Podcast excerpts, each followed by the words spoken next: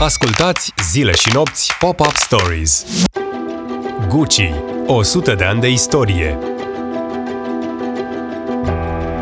Povestea Gucci începe în anul 1897 cu italianul Guccio Gucci, care pe vremea aceea lucra ca spălător de vase și portar la faimosul hotel Savoy din Londra.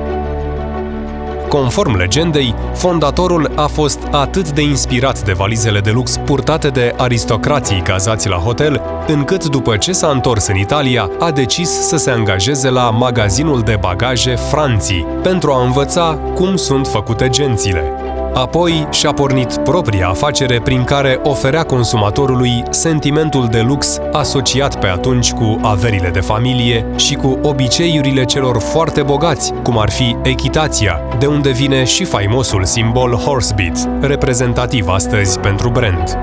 Gucci a luat naștere în 1921 când Guccio a deschis primul magazin în Florența, unde comercializa produse din piele, valize de lux, genți și accesorii pentru călărie. Între anii 1935 și 1936, în urma acțiunilor Ligii Națiunilor asupra Italiei, fondatorul a dezvoltat materialul folosit pentru primul tip de valiză Gucci, cânepa țesută în Napoli, care era decorată cu o serie de diamante mici, interconectate de un maro închis plasate pe un fundal de bronz. Până în anul 1938, magazinul deja avea un loc pe faimoasa stradă Via Condotti din Roma. Tot în anii 30, fiul lui Guccio, Aldo, care s-a alăturat afacerii în 1933, a realizat designul pentru faimosul logo Gucci, format din dublu G, care amintește de importanța și caracterul atemporal al fondatorului, care a murit în anul 1953, lăsându-și noul imperiu celor trei băieți, Aldo, Vasco și Rodolfo, tatăl controversatului Maurizio Gucci.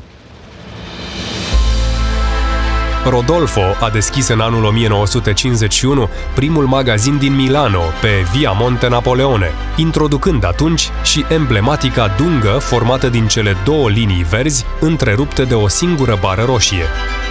Cu 15 zile înainte de moartea tatălui său, Aldo a extins afacerea familiei în Statele Unite, înființând primul magazin Gucci din cadrul Savoy Plaza Hotel din New York, una dintre cele mai deosebite creații din perioada aceea fiind faimoșii Horsebit Loafers, celebrii mocasini fiind afișați în anul 1985 la Metropolitan Museum of Art. Emblema casei a devenit marcă înregistrată în 1955, urmând ca brandul să introducă ochelari, ceasuri și bijuterii câțiva ani mai târziu, anii 60, aducând noi magazine în Londra, Palm Beach, Beverly Hills și Paris. Un episod emblematic din istoria casei de modă a avut loc în aceeași perioadă, când Grace Kelly, care era Princess Grace de Monaco de 4 ani, a intrat în magazinul Gucci din Milano pentru a-și cumpăra o geantă bambu. Văzând-o, Rodolfo a dorit să-i ofere un cadou special, dar nu a putut găsi nimic suficient de spectaculos. Astfel, cu ajutorul ilustratorului italian Vittorio Arconero, cei doi au realizat modelul Flora, inspirat de alegoria primăverii de Botticelli, transpus pe o eșarfă din mătase care ilustrează prin trandafiri, violete, margarete și crizanteme eleganța prințesei.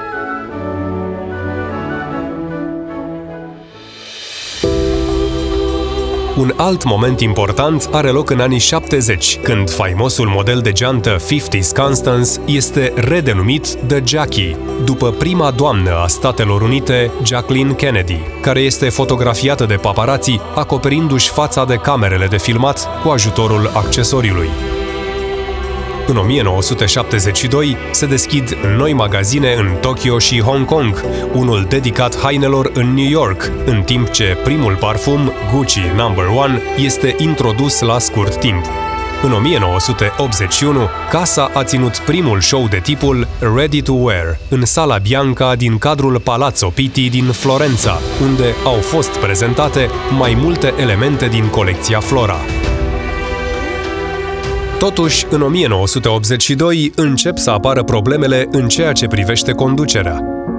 compania devine a lui Rodolfo Gucci, care după ce moare un an mai târziu, îi lasă fiului său, Maurizio, întregul imperiu, acesta dându-i afară pe verișorii și pe unchiul său Aldo.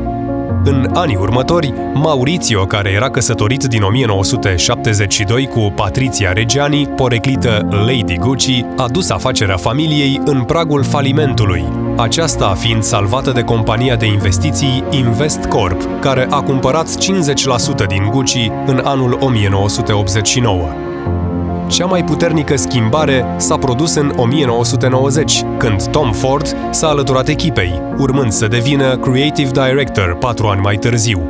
În 1993, Maurizio și-a transferat toate acțiunile către Invest Corp, oprind astfel implicarea familiei Gucci în brandul care îi poartă numele.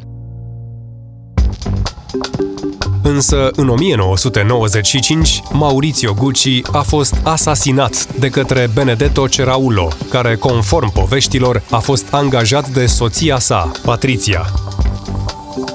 Misterul crimei face subiectul biopicului House of Gucci al lui Ridley Scott, care îi are pe Lady Gaga și Adam Driver în roluri principale și va fi lansat în cinematografe pe 26 noiembrie.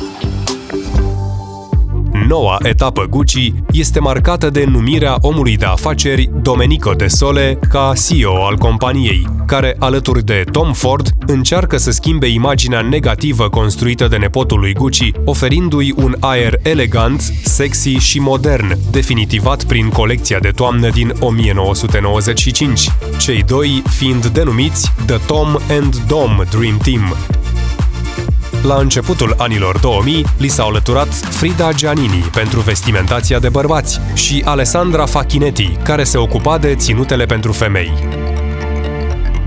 În aceeași perioadă, Bernard Arnault, directorul executiv Louis Vuitton, a început să cumpere părți din companie, împotriva dorințelor CEO-ului. Doar că, înainte ca brandul să fie controlat în totalitate de el, François Pinault a decis să devină principalul skateholder, Gucci rămânând partea companiei sale până în prezent. În 2004, Tom Ford, care și-a înființat propria casă de modă, și Domenico De Sole au părăsit compania, făcându-l astfel pe Robert Pollett, noul CEO al Gucci Group, căruia îi se alătură Mark Lee ca brand chief. Când Frida Giannini a devenit în anul 2006 noul director de creație al brandului, aceasta a renunțat la direcția abordată de Tom Ford până în acel moment, readucând casa de modă prin reinterpretarea modelului Flora și prin refolosirea simbolurilor de tradiție la imaginea elegantă și strălucitoare pe care fondatorul Gucci o Gucci o iubea atât de mult. În 2007 s-a difuzat prima reclamă TV pentru parfumul Gucci by Gucci, concepută de regizorul David Lynch. Iar în 2009, Patrizio Di Marco devine noul CEO. Mai departe, brandul continuă cu un nou parfum, Flora by Gucci. The Jackie primește o reinterpretare modernă, devenind The New Jackie. Gucci deschide primul magazin pop-up în New York, unde se comercializează o linie de încălțăminte semnată de Mark Ronson, iar faimosul Bamboo Bag devine The New Bamboo, Până la aniversarea de 90 de ani a brandului din 2011, luxul caracteristic al lui Gucci o Gucci își găsește un echilibru perfect în modernitatea timpurilor. În 2017, casa a decis să promoveze în mod activ egalitatea de gen, diversitatea și sustenabilitatea, reușind până în prezent să aibă un impact social pozitiv prin practici precum eliminarea blănurilor și distrugerea barierelor în ceea ce privește produsele gender fluid sau seasonless, arătând în permanență cum calitatea rămâne pentru mult timp după ce prețul este uitat și ducând astfel mai departe viziunea și moștenirea fondatorului. În prezent, Gucci este unul dintre cele mai cunoscute branduri de lux din lume, ajungând în anul 2021 la o valoare de aproximativ 15,6 miliarde de dolari. Ați ascultat Pop-Up Stories Gucci, 100 de ani de istorie, pe un text de Claudia Aldea. Eu sunt Ștefan Cojocaru și până data viitoare vă invit să descoperiți noi experiențe pop culture în revista tipărită Zile și Nopți sau online pe zileșinopți.ro.